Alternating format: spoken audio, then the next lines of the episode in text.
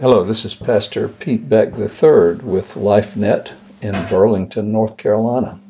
Welcome to today's podcast, which is entitled Healing Part 2 New Testament Confirmation. In the first article in this series on healing, I showed how Isaiah 53 is the foundation of healing in the Old Testament. Four Hebrew words are very important to our having a proper understanding. The verbs that apply to how Jesus carried our sins also reveal that he carried our sickness and pain. If we believe he carried the former, we must conclude that he did the same for the latter. The logic is inescapable. The question this article addresses is whether there is any corroboration for this view in the New Testament. The New Testament explains the Old in the light of Jesus. Jesus spent considerable time explaining to his disciples how he fulfilled Old Covenant scriptures. I quote one in Luke 24 27. Then Jesus took them through the writings of Moses and all the prophets explaining from all the scriptures the things concerning himself. That's from the New Living Translation. Jesus is the focus of the entire Bible. If we miss him in the Old Covenant, we have missed the point. It is clear that Matthew understood the implications of Isaiah 53 regarding physical healing he clearly stated that Jesus fulfilled Isaiah 53 4 when he healed people. And I'm going to read to you from Matthew 8 14 through 17. Now, when Jesus entered Peter's house, he saw his mother in law lying down, sick with fever. He touched her hand, and the fever left her. Then she got up and began to serve them. When it was evening, Many demon possessed people were brought to him. He drove out the spirits with a word and healed all who were sick. In this way, what was spoken by Isaiah the prophet was fulfilled. He took our weaknesses and carried our diseases. That's from the New English Translation. It is always instructive to see how the Bible interprets itself as it does here. Matthew leaves absolutely no room to doubt that Isaiah 53 addresses physical healing, no matter how later translators may skew the meaning because of their biases. Let's return to the New English translation to see how it honestly renders, re, renders the passage from Isaiah and I'm reading now Isaiah 53 4 and 5.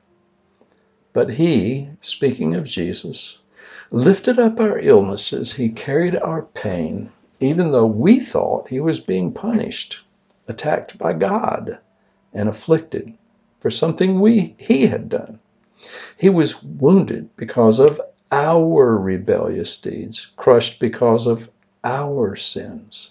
He endured punishment that made us well. Because of his wounds, we have been healed. That again is from the New English Translation. Their notes reveal the following insight into their struggle to properly translate this passage. And here's the note from verse 17. Continuing to utilize the imagery of physical illness the group acknowledges that the servant's willingness to carry their illnesses, in verse 4, resulted in their being healed. Healing is a metaphor for forgiveness here, or so says the note. Even these honest translators feel compelled to weaken the power of physical healing contained in these verses. But Matthew rescues us from this error. These verses cover all forms of healing, to be sure, including the physical aspect. Peter also cites Isaiah 53 in his first letter, and I read from 1 Peter 2:24. He himself, speaking of Jesus, bore our sins in his body on the tree, that we may cease from sinning and live for righteousness, by his wounds you were healed. The New English Translation. Those who do not agree that physical healing is for today argue that Peter here is referencing a healing of the soul from the, from the effects of sin and not physical healing. Healing certainly applies to psychological and spiritual wounds, but it is not limited to them. God did many signs and wonders through Peter, including remarkable healings. I am sure that Peter understood that this power derived from what Christ suffered during his passion and death, just as did Matthew. They were students of the same teacher, Jesus, and were filled with the same Holy Spirit. God used them both to pen portions of our New Testament. The book of Acts reveals what the apostles believed through what they did. Actions speak louder than words. They believed that physical healing is available in Christ. So should we.